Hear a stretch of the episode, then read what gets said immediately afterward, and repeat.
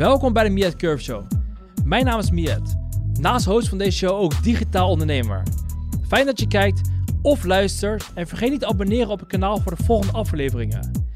Mijn gast van vandaag is Daniel Siahaya. Ik heb het met hem maandenlang gehad over AI en de toepassing van ChatGPT. Hey, Elon zei laatst, AI kan echt een bedreiging vormen voor ons als maatschappij. Maar is dat wel zo? Of zijn er ook heel veel kansen? Er is maar één persoon aan wie ik dat kan vragen en dat is de gepassioneerde Daniel. Want hij is er elke dag mee bezig. Daniel, goed je te zien vandaag. Leuk. Leuk je te zien. Thanks. Laten we gelijk beginnen. Zal 2023 een jaar worden waar we als mensheid onze intelligentie in twijfel beginnen te trekken? Hè, met de komst van artificial intelligence. Wat Ja. denk jij? Nee, ik denk het niet. Ik denk dat we daar nog heel ver van verwijderd zijn. Ik denk, wij als mensen, eh, mensen zijn uniek. Als je kijkt naar het dierenrijk, dan zijn we als mensen uniek. We hebben een bewustzijn. ehm, we hebben een goed stel hersens waar we een hele hoop mee kunnen doen. En iedere computer komt daar gewoon niet bij in de buurt. Bij wat het menselijke brein kan. Dus nee, ik, hoef niet, ik denk niet dat we ons, onze intelligentie in twijfel moeten trekken. Wat ik wel interessant vind, is dat wij als mensheid het voor elkaar hebben gekregen om computers te maken die delen van ons zo goed kunnen na, nabootsen en zelfs tientallen, honderden keren beter kunnen dan wij zelf. Dat is wel interessant en dat is ook een vorm van intelligentie natuurlijk. Ja, precies. Want we hebben dus computers ge- ge- ge- gecreëerd die ons als mensheid goed kunnen nabootsen op intelligentie. Ja, Op intelligentie. ja. En zelfs nog kunnen overtreffen. Dus dingen doen die wij niet, zelf niet eens kunnen. Nee. En ook nog niet eens hebben gezien. Ja. Nog niet eens hebben ervaren. Dat is best, dat is tof. Ja, want voor de mensen die het niet weten, wat is artificial intelligence? Wat is kunstmatige intelligentie? Eh, AI is simpel gezegd een techniek waarbij eh, door middel van computers en eh, software delen van het menselijk brein worden nagebootst. Hm. En dat is eigenlijk kort gezegd wat het is. En daar heb je allerlei verschillende technieken voor die je kunt inzetten om dus delen eh, van een mens te, na te bootsen. Het is eigenlijk al heel erg oud hoor. Dus het is niet iets wat net om de hoek is komen kijken. Dus we waren er in 1960 waren ze al mee bezig. Toen is het ongeveer begonnen. Ehm, toen heette het ook AI. Het is vele malen anders dan de AI die we nu hebben, eh, uiteraard. Toen was het een, een vrij simpele vorm en absoluut niet zo technisch geavanceerd zoals het nu is. Ehm, maar ja, het is, we hebben AI eigenlijk gewoon om ons heen. Je hebt het in je horloge zitten, op de telefoon zit het. Als ik een foto maak in eh, laag licht, dan zijn er allerlei eh, machine learning algoritmes die ervoor zorgen dat de foto een betere kwaliteit krijgt. We hebben het in Siri zitten. Uh, we hebben al ziektes opgelost, of tenminste opgelost. Hè? Um, routes naar mogelijke oplossingen voor ziektes gevonden middels AI. Het zit in, het zit in auto's, Tesla's. Nou, het zit eigenlijk al op heel veel plekken. En het, het is altijd een klein specifieke opdracht wat de AI, uh, het AI-algoritme meekrijgt. Ja. Dus we gebruiken het met z'n allen, maar we, we weten niet dat we het daadwerkelijk aan het gebruiken zijn. Uh, nou ja, ik ben me er zelf wel heel erg van bewust. Tuurlijk, snap ik. Um, maar ja, inderdaad, dat is wel het mooiste. Dat is ook het hele doel van AI. Een mens proberen te simuleren. Dus op het moment dat jij een AI-algoritme um, kunt ontwikkelen, dat een mens kan nabootsen. En je hebt zelf niet het idee dat je met een mens aan het praten bent, of dat het resultaat niet van een computer komt, maar van, of niet van een mens komt, maar van een computer. Ja, dan, dan, dan ben je hele mooie dingen aan het doen. Ja, want mensen zeggen wel eens, de komst van artificial intelligence, de komst van iets dat we hebben gecreëerd dat slimmer is dan de mens, klinkt als zo'n enorme verandering.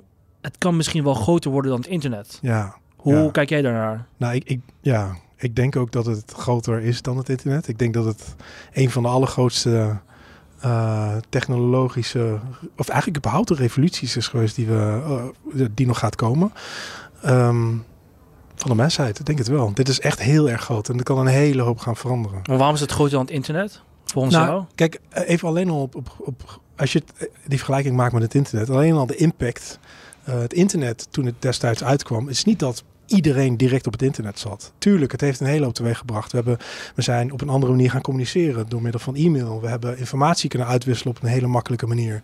We, hebben, we kunnen leren op het internet. We hebben video's kunnen delen op het internet. Uh, via het internet en social media hebben we toch andere omgangsvormen weten te creëren in de maatschappij. Uh, in bepaalde landen denken mensen uh, ja, doordat ze informatie via Facebook aangereikt krijgen, dat dat de waarheid is. Het heeft mm. zo ontiegelijk veel impact. Alleen internet, uh, toen het begon, was lang niet zo groot. Hè? Niet iedereen is connected destijds. Hè? Niet iedereen had internet. Nu, ja, je hebt het op je watch, je hebt het op je telefoon. Als jij een dag geen internet hebt, dan dat, ik, ik zou heel veel moeite hebben. Ik denk niet dat er heel veel mensen zijn die dagelijks, al helemaal in de zakenleven, uh, zonder internet uh, uit de voeten kunnen. Ja. Dus als iedereen internet heeft en AI heeft zo'n impact, dat hebben we met ChatGPT gezien, dat, dat, daar gaan we waarschijnlijk zo nog even op door het heeft zo'n grote impact, ook direct op iedereen die internet gebruikt. Dus ja, het, nog even los van de maatschappelijke veranderingen, nog even los van wat de impact die het kan hebben op, uh, op werk. En de relatie die wij,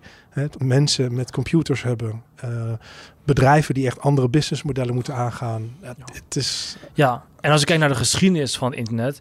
Toen het internet kwam, uh, was niet, ook niet iedereen even positief. Ook heel veel mensen waren sceptisch richting internet. Ze dachten van, nee, dat, dit gaat hem niet worden. Ja. Hey, boe, jij bent een, een, een, stuk ouder dan ik. Jij kan het je volgens mij nog wel herinneren. ja. ja, maar dat is eigenlijk toch altijd met iedere verandering. Volgens mij ja. zit het ook wel een beetje gebakken in mensen. Iets wat je kent, dat is veilig. Op het moment dat er iets nieuws om de hoek komt kijken, dat is een bedreiging. Het heeft de potentie om iets ja, van jou te veranderen.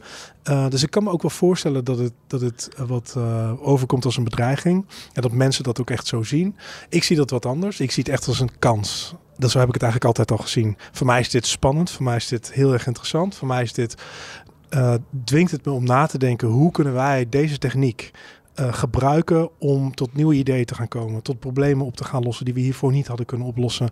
Hoe kunnen we nieuwe inzichten gaan krijgen? En vergis je niet, kijk, mensen proberen dit soort dingen tegen te houden, net zoals social media, net zoals het destijds misschien wel het internet, uh, net zoals blockchain. gaat niet gebeuren. Die techniek die is er, die techniek gaat komen. Niemand zal deze techniek tegenhouden. Het gaat gewoon door. Dus dan vraag ik mezelf ook af, waarom zou je er tegen gaan vechten? Wees realistisch en ga omarm het. En probeer na te denken hoe je dit kunt gebruiken voor je own benefit. Ja, dus je zou eigenlijk kunnen zeggen dat dit een technologie is. Het komt er, je hoeft er niks voor te doen, het komt toch. Ja. Dus of je zit stil en het komt eraan, of je gaat kijken naar manieren om op in te spelen of het in je voordeel, voordeel te gebruiken. Ja, zo kijk ik er in ieder geval wel naar. Ja. Het heeft weinig zin om ja, een soort van een hoekje te gaan zitten en te zeggen: het is niet goed, het is niet goed. Want ja, het verandert mijn baan en straks verlies ik mijn baan. En vanuit die angst dan zeggen dat het ja, dat je dat beter weg kunt houden. Nee, ik geloof er niet in. Want, want heel eerlijk, internet en techniek, er zijn altijd mensen uh, geweest die hebben gezegd: dit gaat veranderen, mijn banen, er gaan banen verliezen. Uh, die, die gaan verdwijnen. Maar heel eerlijk, als je naar de IT kijkt, er zijn ontiegelijk veel banen gecreëerd door middel van IT. Ja. En ik denk eigenlijk ook dat zelfs met robotica dat, dat nog wel gaat gebeuren. Zelfs nog met AI dat gaat gebeuren. Ja, ik, ik ben daar niet zo. Uh, ik ben daar wat optimistischer in. Ja, want wat heel veel mensen zeggen als argument is dat ze bang zijn dat AI een groot gedeelte van de kennis van de mensheid gaat overnemen. Hè? Dus dat dat AI ervoor gaat zorgen dat een, uh, een, uh, een copywriter, een marketeer, een, uh, een financieel adviseur straks geen baan meer gaat krijgen. Ja. Omdat er blijkbaar dus een, een, een, techniek is die veel meer informatie kan vergaren, maar daar ook betere conclusies uit kan trekken. Of ja. niet. Ja. Wat zou jij denken? Moeten mensen bang zijn voor AI? Um, of denk je dat er echt wel kansen zijn waar mensen kunnen op inspelen en dat ook weer nieuwe banen worden gecreëerd met een nieuwe vorm van technologie? Of zal deze keer wel anders zijn? Nou, ik denk zeker dat er banen gaan, gaan, gaan verdwijnen. Dat kan, dat kan eigenlijk niet anders. Laten we misschien het voorbeeld even voor nemen voor Uber. Hè? Nou, ja. Uber heeft de taxi-industrie echt op de kop gezet.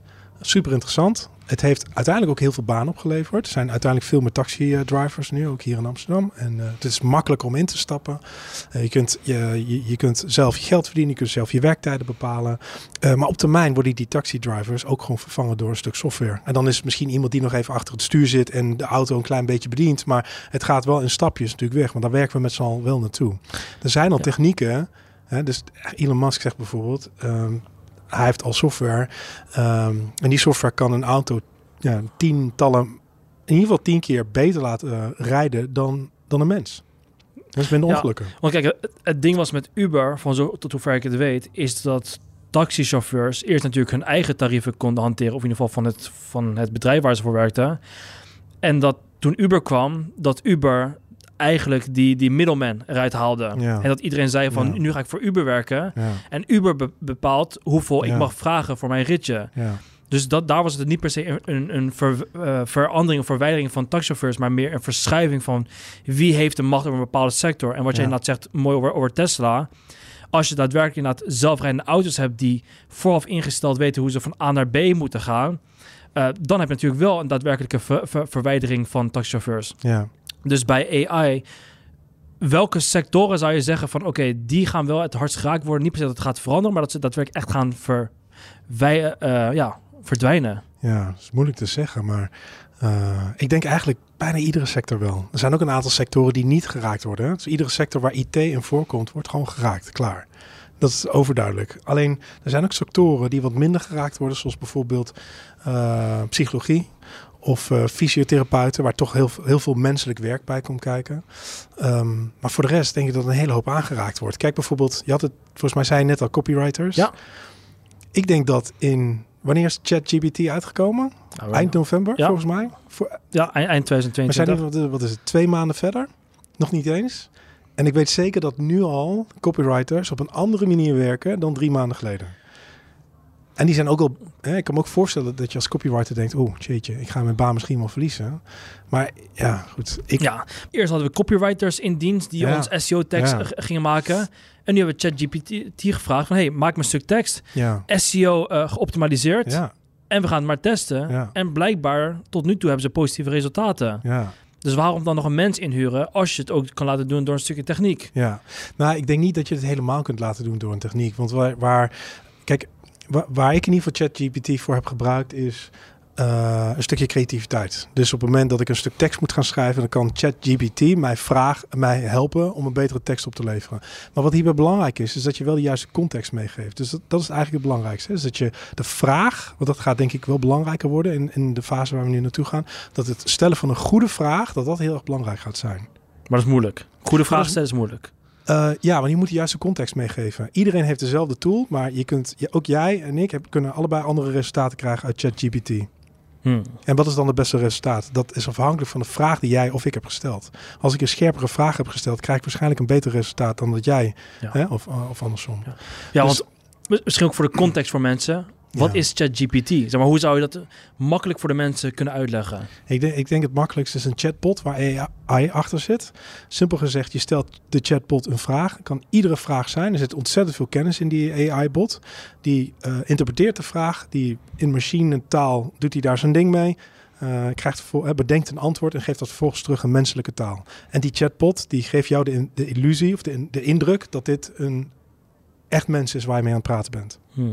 En je kunt iedere vraag stellen die je wilt. En de resultaten, hè, het antwoord wat je krijgt van die vraag, dat, dat, is, ja, dat is de hele reden waarom dit zo aan het exploderen is. En waar, waar haalt hij de, de informa- informatie vandaan? Eh, heel veel informatie verzameld. Daar zijn ze een klein beetje geheimzinnig over. Maar het is in ieder geval informatie tot volgens mij eind vorig september 2021. Dus het is niet, het is niet up-to-date informatie. Maar het is een hele gigantische bak aan data waar...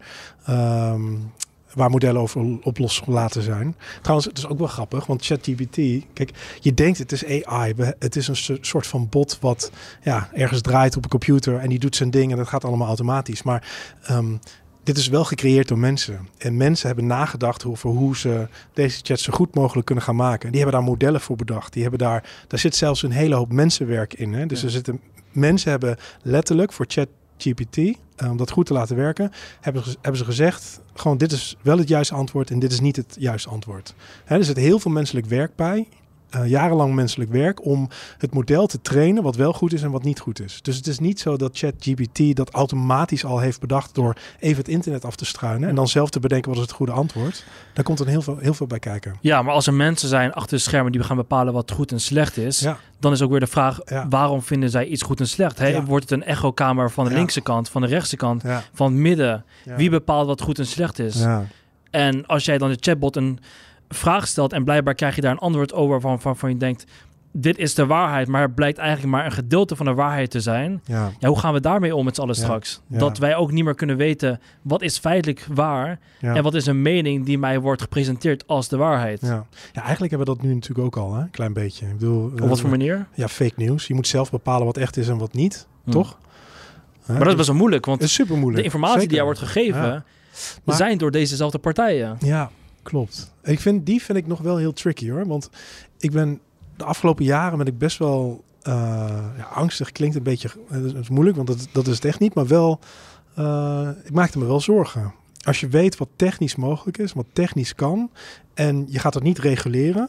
Hè, overheden zijn altijd te langzaam. Dat zie je met ja, eigenlijk heel veel. Uh, vooral in IT, waar het heel erg snel gaat. De hmm. IT zal altijd voorop lopen. Dus dit soort ontwikkelingen, op het moment dat het echt gaat exploderen of het gaat echt iets, iets doen, net zoals misschien ja, uh, de, de blockchain dat heeft gedaan. De bitcoin heeft een hele hoop teweeggebracht. En de overheden die lopen daar iedere keer achteraan. Dus dat, dat zie ik nog wel als een gevaar. Hè? Dus ja, want als je gaat kijken naar scholen bijvoorbeeld.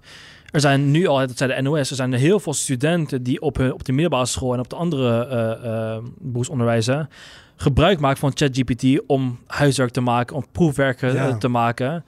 En leraren kunnen het gewoon niet detecteren. Ze kunnen gewoon niet zien of het is gemaakt door een, student of door ChatGPT. Ja. Waarin dus ook bij mij naar voren komt. Wat zal uiteindelijk de waarde zijn van een papiertje dat een student haalt op school als de kennis die hij heeft verkregen voornamelijk wordt, is gecreëerd door een artificial intelligence, door een, door een technologie. Ja. Krijgen we er niet straks een hele generatie aan, aan jonge studenten waarvan we de kennis in twijfel moeten trekken? Of niet? Ja, ik, ja, ik, ik zou eigenlijk willen zeggen omarm het. En de vraag is denk ik ook, wat wil je nou eigenlijk gaan aantonen? Wil je aantonen dat iemand uh, kennis bezit? Of, wil je, of zou het eigenlijk zo moeten zijn dat als je mensen iets wil leren, dat, ze, dat je ze moet leren om kritische vragen te stellen, hmm. om te gaan met de juiste informatie en tot een antwoord te komen wat gewoon klopt. In plaats van dat ik. Ik heb heel eerlijk, ik heb, ik heb allerlei cursussen gedaan voor een uh, Amerikaanse universiteit. Dat zal, dat, dat, daar moet je allerlei assessments voor doen. En ik heb ook een, het is trouwens niet ChatGPT, maar ik heb een, uh, dit bestaat al lang hoor. ChatGPT is nu wat in de, in de normale mensenwereld mm voor, de, voor, voor, uh, voor het grote publiek beschikbaar is. Maar, maar dit soort tools bestonden al langer. Jasper.ai is een tool bijvoorbeeld waarbij je ongeveer hetzelfde kon. Uh, dat heb ik drie kwart jaar geleden heb ik gebruikt om delen van mijn assessment te schrijven. En dan niet uh, compleet, ja, hier zorgen ervoor dat ik het juiste antwoord heb. Nee, ik gebruik het ter inspiratie om een creatieve haak, haakje te, te, te vinden om, om een mooi um, mooi document te schrijven. Geef mij bijvoorbeeld een, een intro waarbij ik een aantal onderwerpen wil gaan aanraken uh, die ik belangrijk vind. En dan komt de tool met een bepaalde intro. En dan kan ik bijvoorbeeld zeggen, schrijf het wat creatiever, schrijf het wat zakelijker, of schrijf het met, een, schrijf het met de tone of voice van ja, Donald Trump of whatever. Je kunt van alles bedenken en dat krijg je dan terug. En vervolgens gebruik je dat dan om tot een beter resultaat te komen. En, en daarvan denk ik, dat is in mijn optiek hoe ik eigenlijk vroeger ook zoveel mogelijk probeerde te, te ja, zo probeerde ik ook de studie door te komen. En zo zou ik het ook mijn kinderen willen leren. En dat, heel eerlijk, dat doe ik stiekem ook al, al een heel klein beetje. Dus ik probeer hen in te laten zien dat ze tools kunnen gebruiken om tot betere resultaten te, uh, te komen. Ja, want on, ons wordt zoals gezegd, um, kennis laat je zien, bijvoorbeeld in de vorm van een diploma. Ja. Maar je zou dus ook kunnen zeggen met de generaties mee, is als een student op de middelbare school zit en hij heeft zijn huiswerk laten doen door ChatGPT en het is goed, zou je dus ook kunnen zeggen, nou, dat is eigenlijk best wel goed, want je bent in de mogelijkheid geweest om kritische vragen te stellen, of goede vragen te stellen aan ChatGPT, ja. daar goed antwoord uit te, te hebben vormgeformuleerd, ja. dat blijkbaar dus goed genoeg is om ja. te kunnen slagen voor je proefwerk.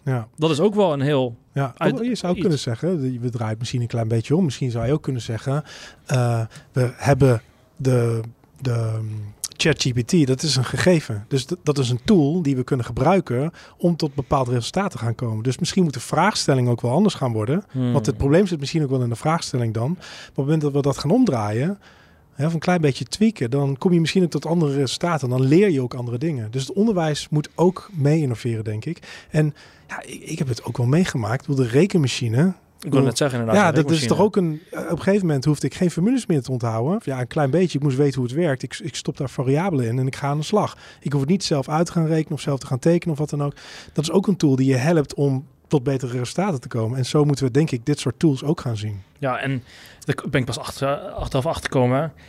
Ik vroeg me altijd af van waar moet ik hoofdrekenen als ik een rekenmachine heb. Maar uiteindelijk is dus gebleken, je moet dus enigszins kunnen hoofdrekenen dat als je dus een, een 20 keer 80 ziet, Dat je enigszins een Ja. idee hebt van wat het antwoord zal zijn. Dat het niet opeens zit met 200.000. Ja, Hè, dus ja, eigenlijk zou het ook moeten worden geleerd op school. Dat ons wordt verteld van je leert, waarom leer je het eigenlijk? Dat leer je niet om daadwerkelijk een sommetjes uit je hoofd te kunnen rekenen terwijl je een rekenmachine hebt. Nee, het, het leert je om een inschatting te maken van wat waarschijnlijk het antwoord zal, zal worden. En dat je het dan kan controleren, definitief, met de rekenmachine. Ja, ja, precies. Ja.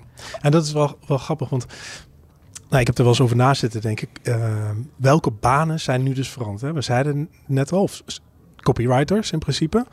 Ehm, wat, ik, wat ik een interessante gedachte vind, is dat we hebben altijd gedacht dat als AI komt, dat eh, AI met name het stukje executie gaat vervangen.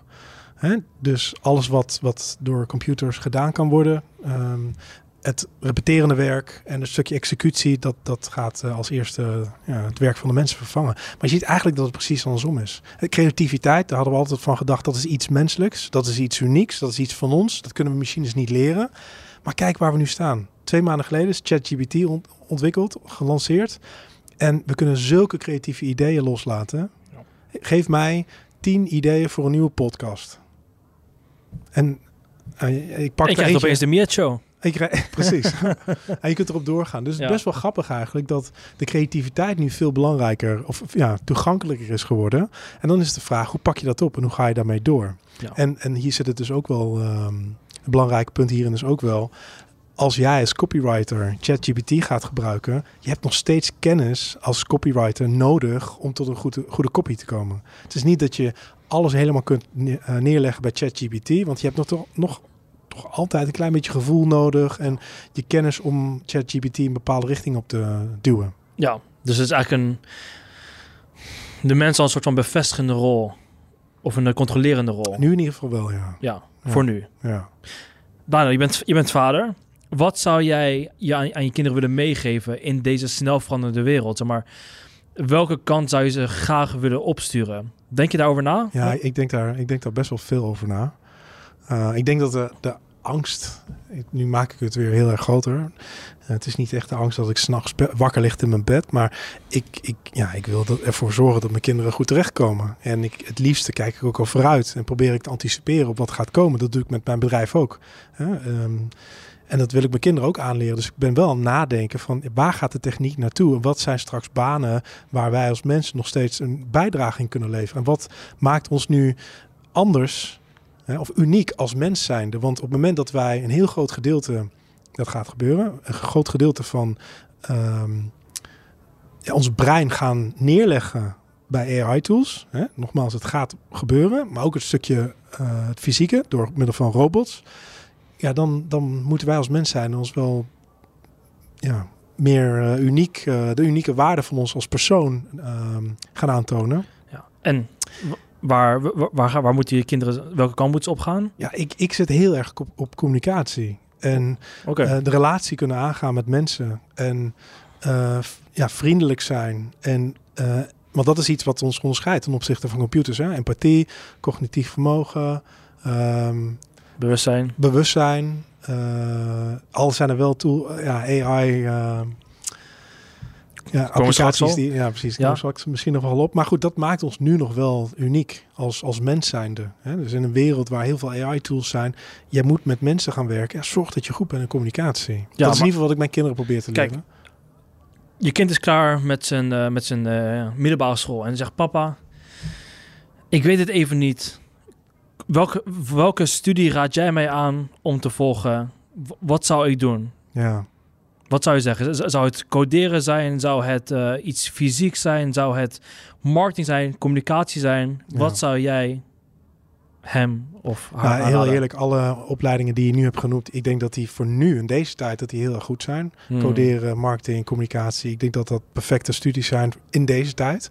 Maar over tien jaar, geen idee. Ik denk dat er nieuwe studies gaan ontstaan. Of misschien gaat het hele studiemodel wel op de schop.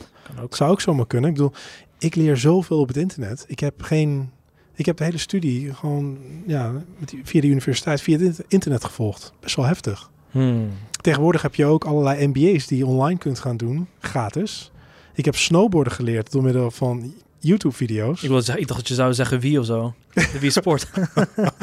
Oké, ja. Ja, dus ja, ik, ja, wat, wat, Ja, maar als je dus... Dit is een mooi stuk wat je zegt, inderdaad. Een stuk educatie dat gaat veranderen.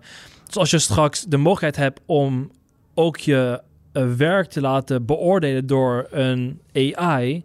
Wat zal dan nog de functie zijn van een leraar? Ja, ik dus denk alle leraren die luisteren, sorry, maar ik probeer even breed te drinken. ja, ja, is het echt eh, nakijken door een leraar? Nou, ik, ik denk dat een leraar de taak heeft om het, alle, het meeste uit een kind te gaan halen. En als een leraar goed begrijpt welke tools daarvoor nodig zijn en welke tools een kind kan gebruiken, dan moet hij daarin faciliteren, denk ik. En een leraar heeft natuurlijk ook als, als, als, als doel ehm, discipline. Ja, ja Hè, dat, dat, dat, dat je in ieder geval weet, er staat een leraar voor mij klaar. ja, Ehm, en ik vind het belangrijk dat ik in ieder geval wel aanwezig ben in les. Dat hij in ieder geval kan zien, ja. hij doet zijn best. Ja.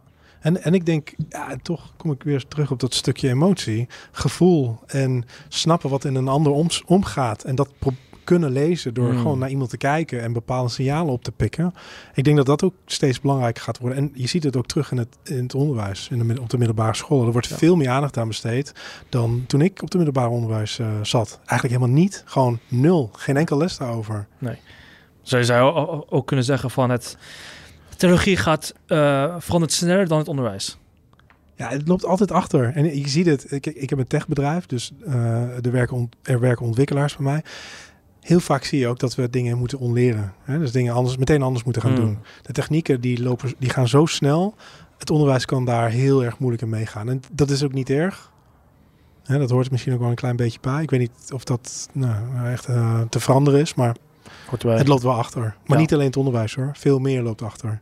De techniek gaat zo snel dat ook bedrijven op een gegeven moment moeite hebben om bij te benen.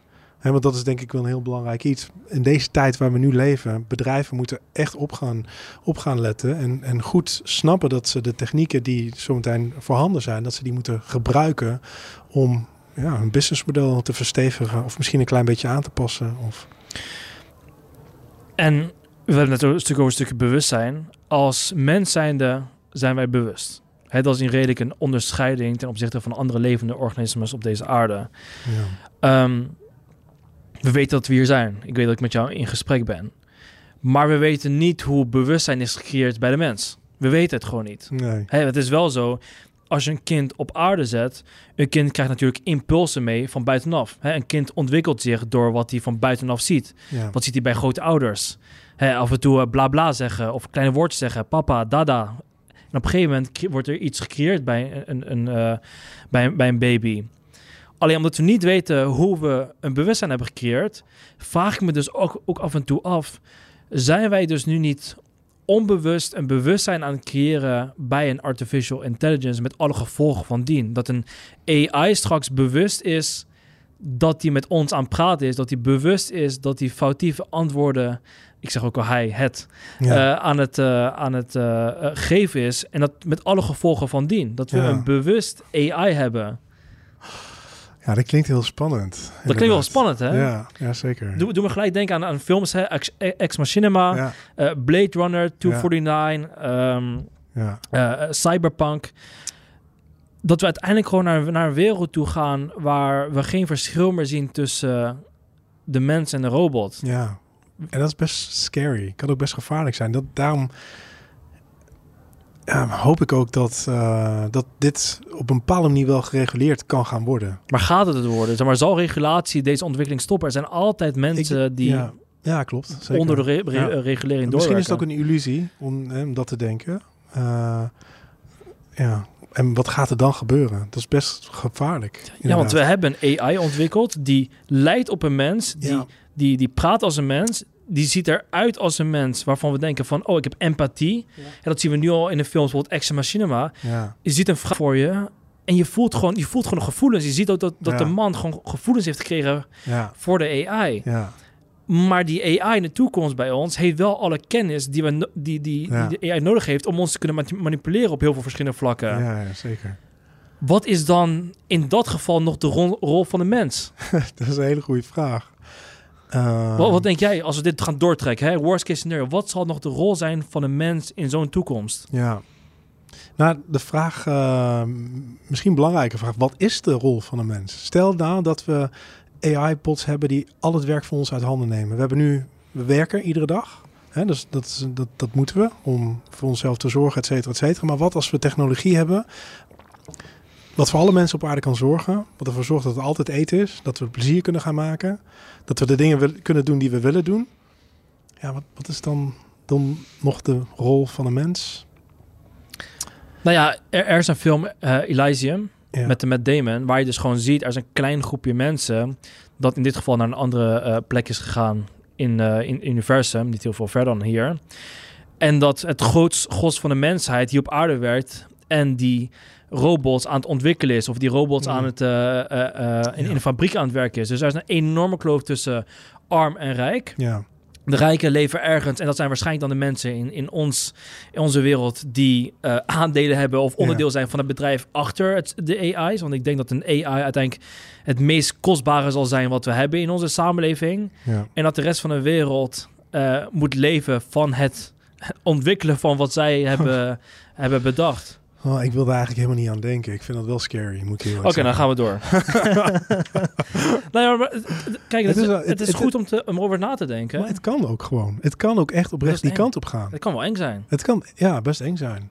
En dan denk ik, ja, wat ga, waar gaan mijn kinderen straks heen? Dus hoe moeten zij zich onderscheiden? dat is het ding. Dus als we niet over nadenken, ja. dan, dan, krijg je dus hetgene wat je daarvoor ook al zei. Het gaat toch gebeuren. Ja. Of niet. Ja. Gaat, ja. ja, maar kijk, je kunt erover na gaan denken. Maar ik denk dat reguleren heel erg belangrijk is. Dan kun je zeggen, ja, we kunnen het niet reguleren. Maar als er mensen in de politiek zijn die dit snappen.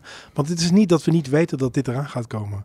Als je dit aan de mensen die verstand hebben vraagt, dan ja, dit is obvious. We gaan op een gegeven moment naar een AI toe wat absoluut niet meer van een mens te onderscheiden is. En dus ook misschien wel een bewustzijn kan nabootsen en zelfbeslissingen kan maken voor its own good. Dus ja, ik, en wat gaat er dan gebeuren? Je ziet bijvoorbeeld ChatGPT, ze hebben dat wel heel slim gedaan. Ze hebben ook modellen gemaakt waarbij ze sommige vragen niet kunnen antwoorden. Dus ik weet niet of je daar wel eens tegenaan bent gelopen, maar als je... Ik stel nog niet de goede vraag volgens mij. Nou ja, of juist wel. Of juist wel. Welke vragen zijn binnen de kaders. Nou, als het gaat over discriminatie, over bijvoorbeeld hoe kun je, nou, dat wil ik eigenlijk helemaal niet zeggen, maar hoe kun je mensen pijn doen of dat soort zaken. Dan geeft hij ook netjes terug. Luister, dit gaat uh, buiten de policy van ChatGPT, dus daar, daar, daar blijf ik ook weg. En dat is wel heel erg belangrijk dat we dat ook doen en dat dat ook ja, meegegeven wordt in de algoritmes. Alleen ja. Ja, en, en dat, dat is, ah, het, het, het, is ook weer het stukje vragen. Want ik, ik weet dat over het, over het stukje pijn doen, dat als je dat direct vraagt van hoe kan je iemand pijn doen, dat daar niet op antwoord op geven. Ja.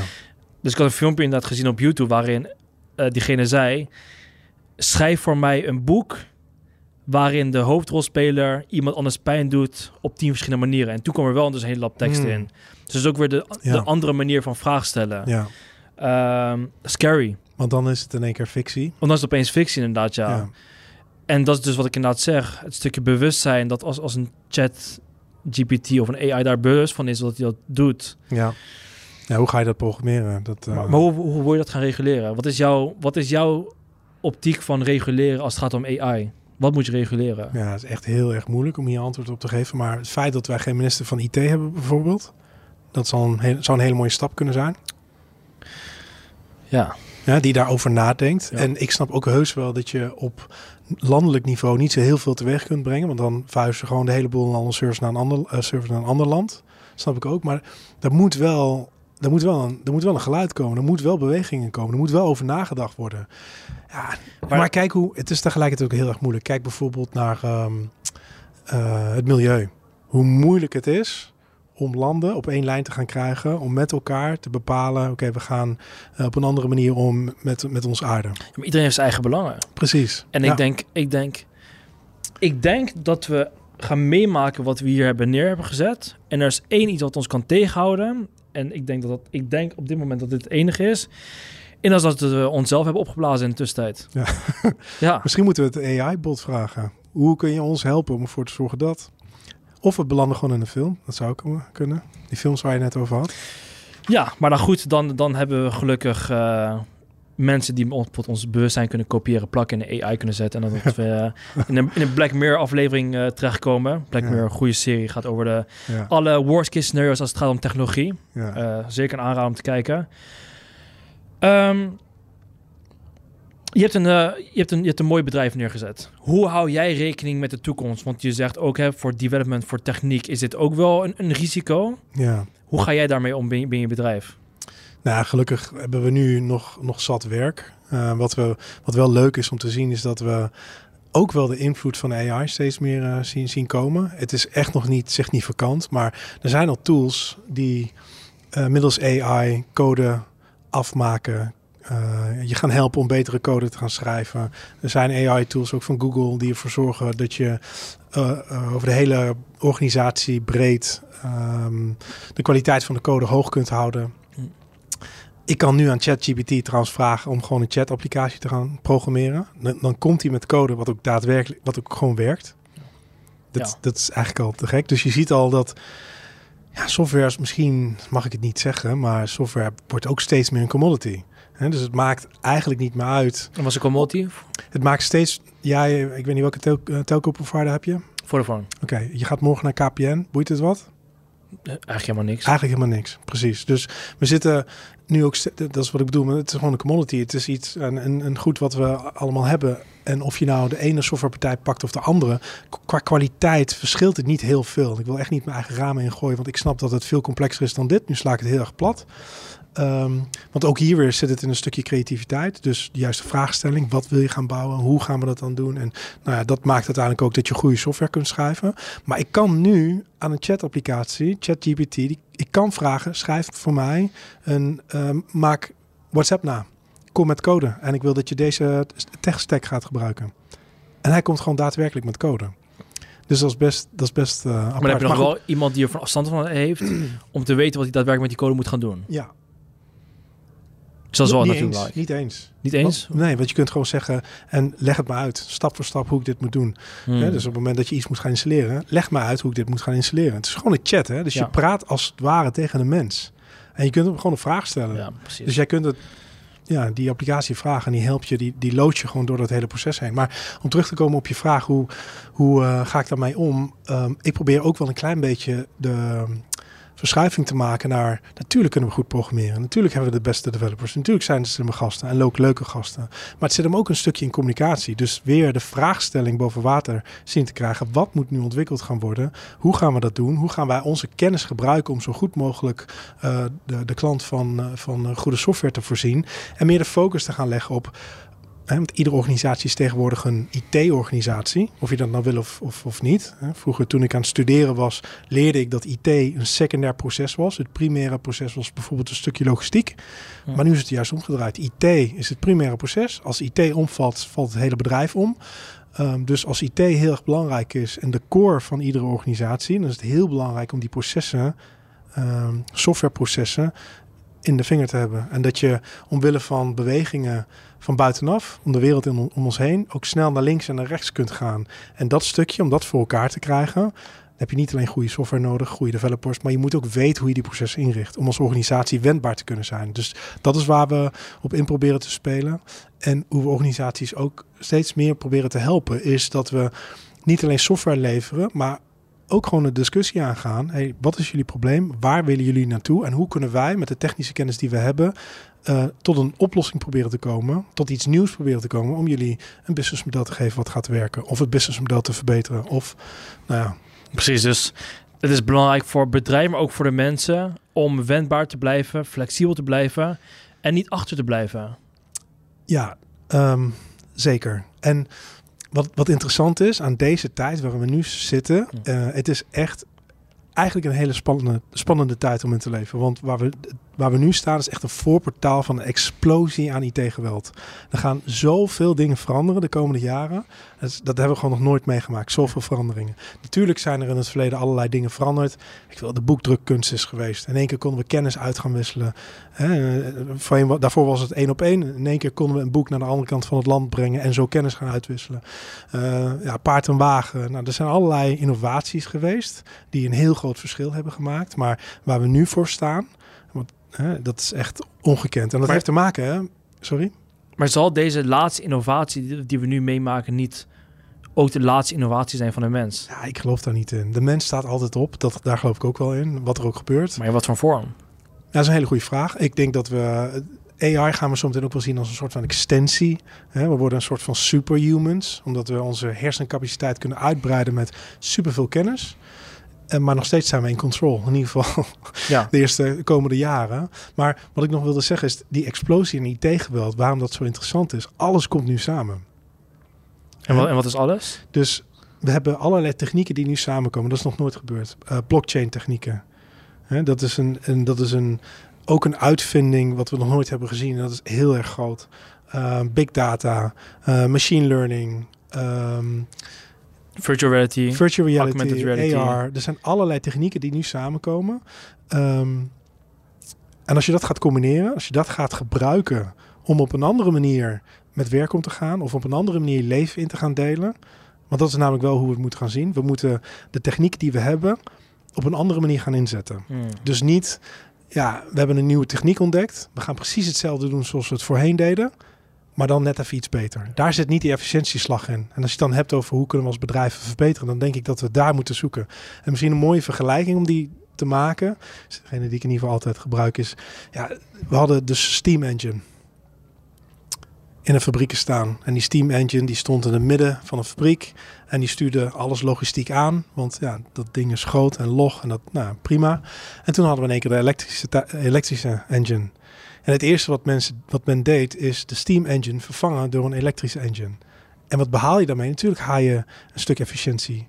Het is misschien wat goedkoper, het is misschien wat arbeids, eh, minder arbeidsintensief. Je kunt wat, wat sneller opstarten.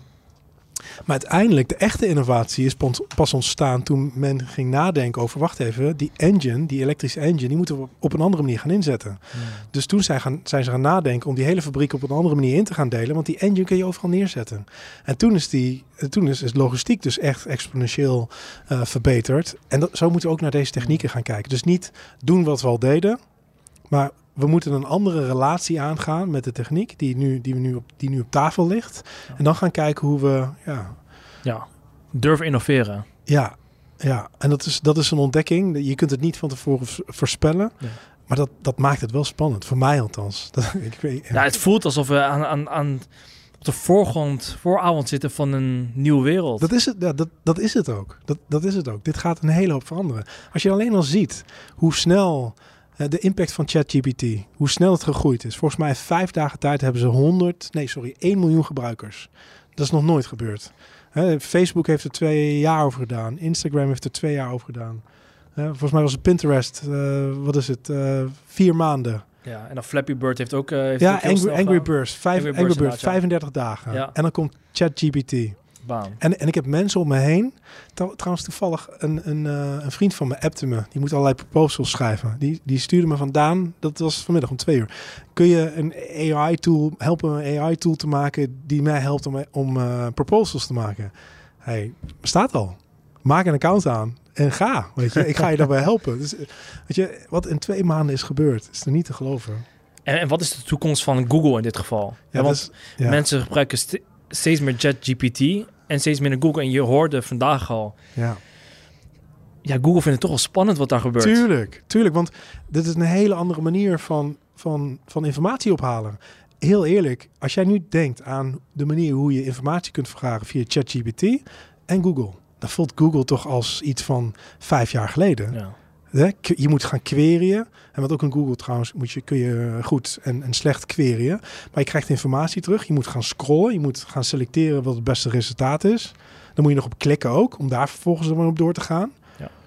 Terwijl ik kan nu aan de chat kan ik een hele specifieke vraag gaan stellen. Ik krijg meteen het antwoord. Ja. En het is goed ook. Maar het is, het is niet up-to-date data. Hè? Dat moeten we ook niet vergeten. Maar er gaat wel een chat GPT Ja. 4 komen en een 5 en een... Het blijft innoveren. Maar dat is, kijk, blijft innoveren. hetzelfde geval met Google. Ook daarin is dus gebleken achter, achter, eh, achteraf dat als je iets vraagt aan Google, dat de top antwoorden niet altijd bovenaan zitten. Ja. Sommige Je worden... kunt ze beïnvloeden. Ja, precies. Sommige antwoorden Ja. worden eruit gehaald, worden gecensureerd, worden, ge- Ja. worden gefilterd. Nou, Ja. daar kunnen we ook een eh, hele podcast volgens mij over maken.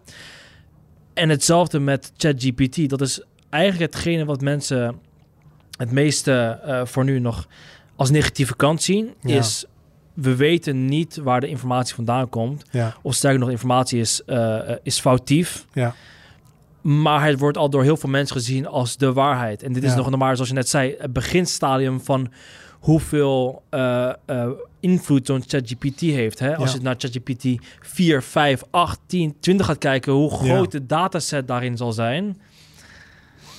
Ja, dat is Dan ben ik heel erg benieuwd of we nog de waarheid kunnen onderscheiden van eh, het foutieve. Ja, kritisch ja, misschien zie ik het te simpel, maar kritisch denken. Ja, maar hoe kan, je, hoe kan je nog kritisch denken in de 21ste eeuw als bijna alle informatie die jou wordt gegeven is voorgekoud en eigenlijk aan je, in, in, school wordt geholpen door algoritmes van hey, dit is de waarheid, want dit vind jij leuk Ja, en je, komt in zo'n bubbel. ja. Het is voor mensen in de 21ste eeuw gewoon heel erg moeilijk om kritisch nog na te kunnen denken. Ik- Ja, je kunt op allerlei verschillende manieren kun je informatie vergaren, verga- vergaren. Ik bedoel, er zijn nog steeds boeken.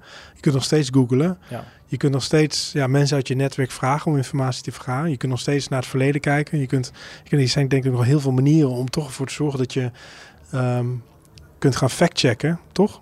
Denk ik. Ja, zo kijk ik er in ieder geval Ja, maar worden we ook niet steeds luier als mens zijn? Zeker, dat Dat is we denken van, ah, influencer A zegt het of... eh, eh, Ja, ook, ook daarbij is dat, is dat heel erg om luier te worden. Worden we dan niet veel efficiënter? Ik was een luie student, maar ik haal altijd mijn cijfers. Ik deed altijd heel, ik was heel efficiënt in het, in het leren. En wil ik niet zeggen dat ik lui was, want ik werk hard.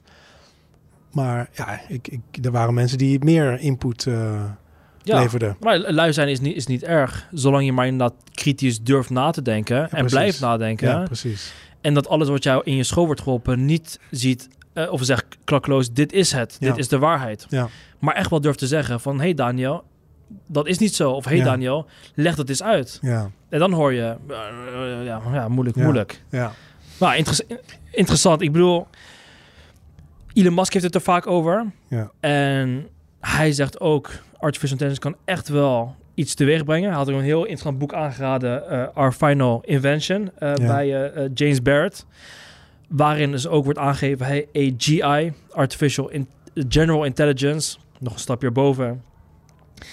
Ehm, het zal of de beste eh, innovatie zijn van de mens, of de Of de- laatste. ja, precies. Ja, het is spannend.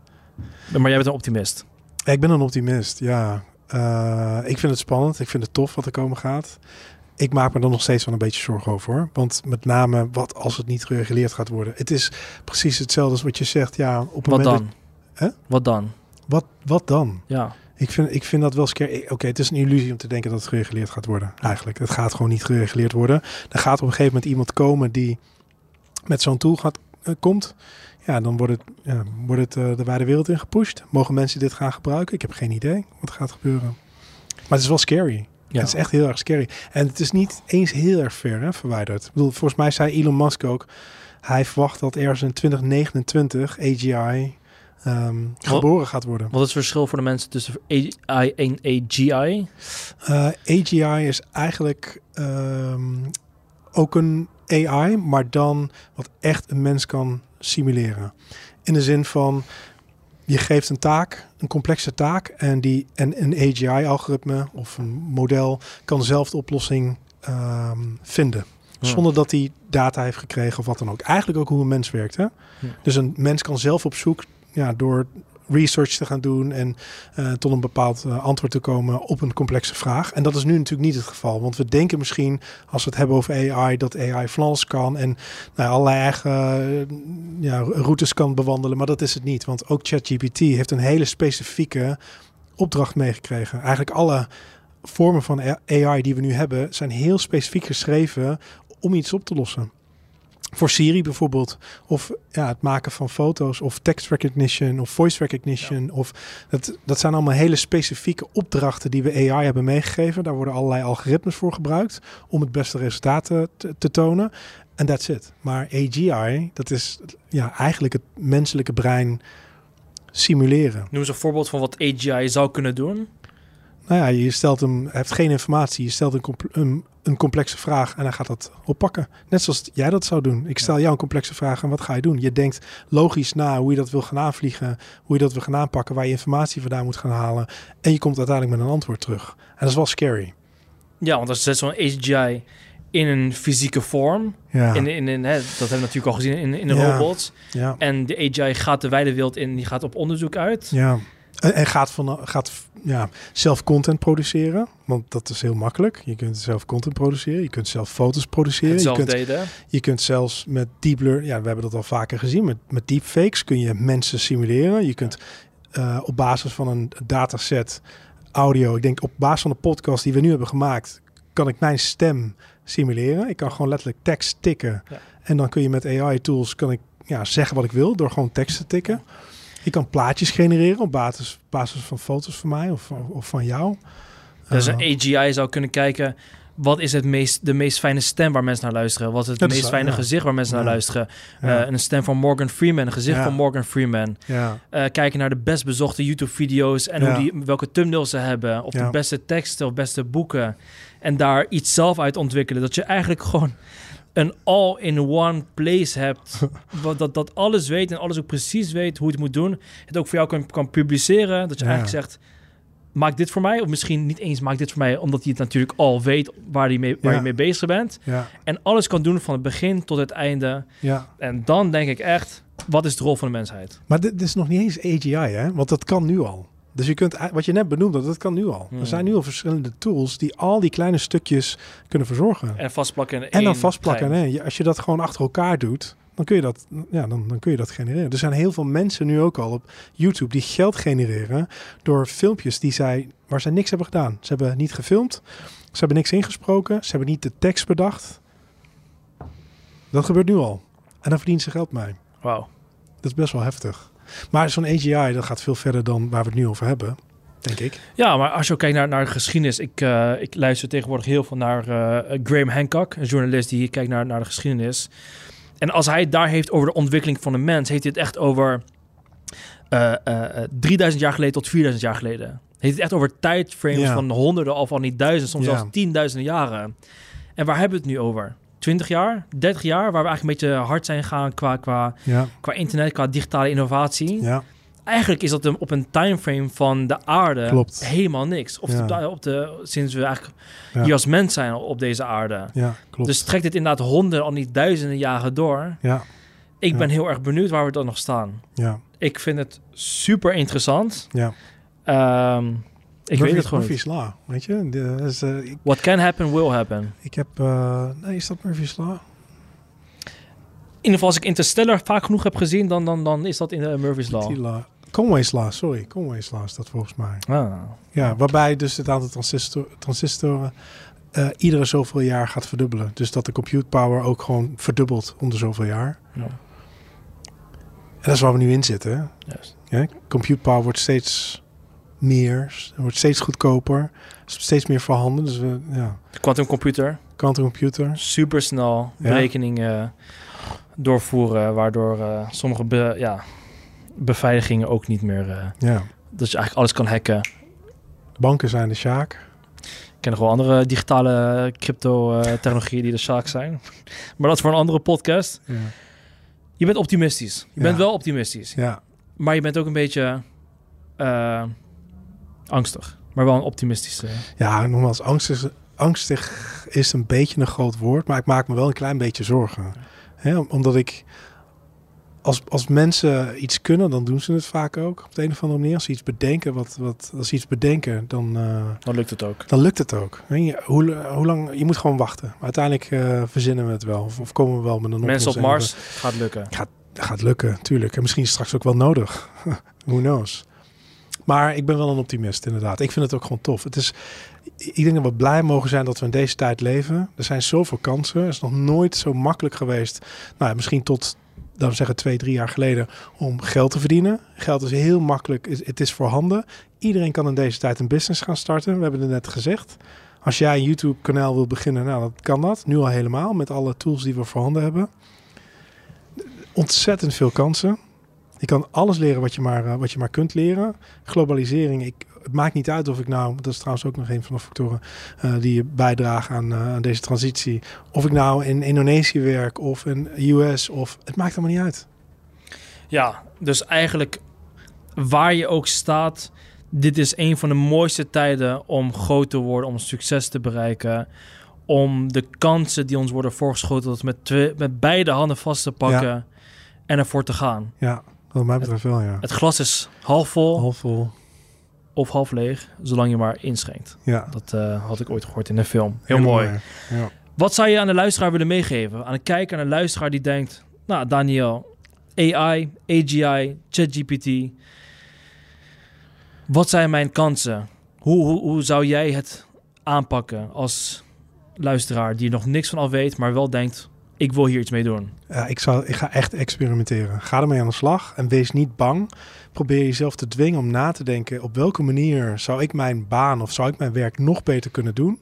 Op welke manier zou ik misschien met creatieve ideeën kunnen komen om dit in te kunnen zetten en ja, iets nieuws te beginnen. Het kan ook een hoop deuren openen hè, voor mensen. Er zijn een hele hoop mensen die kwaliteiten hebben en die, die moeite hebben om dat te ontplooien. En misschien door middel van deze tools dat makkelijker kunnen doen. Juist. Dus ik zou, het, ik zou het heel positief uh, aan willen vliegen. Omarm het. Wees er niet bang voor, maar ga het gewoon aan en probeer daar probeer te ontdekken. Het, ja, is once in a lifetime. Dit leven is één grote ontdekkingsreis, zou je eigenlijk willen zeggen. Precies. En het gaat nu in een stroomvaart. Ja, zeker. Mooi. Daniel, dankjewel, Kerel. Het was een mooi gesprek. Zeker. We zien elkaar in de toekomst. Dankjewel, jongen.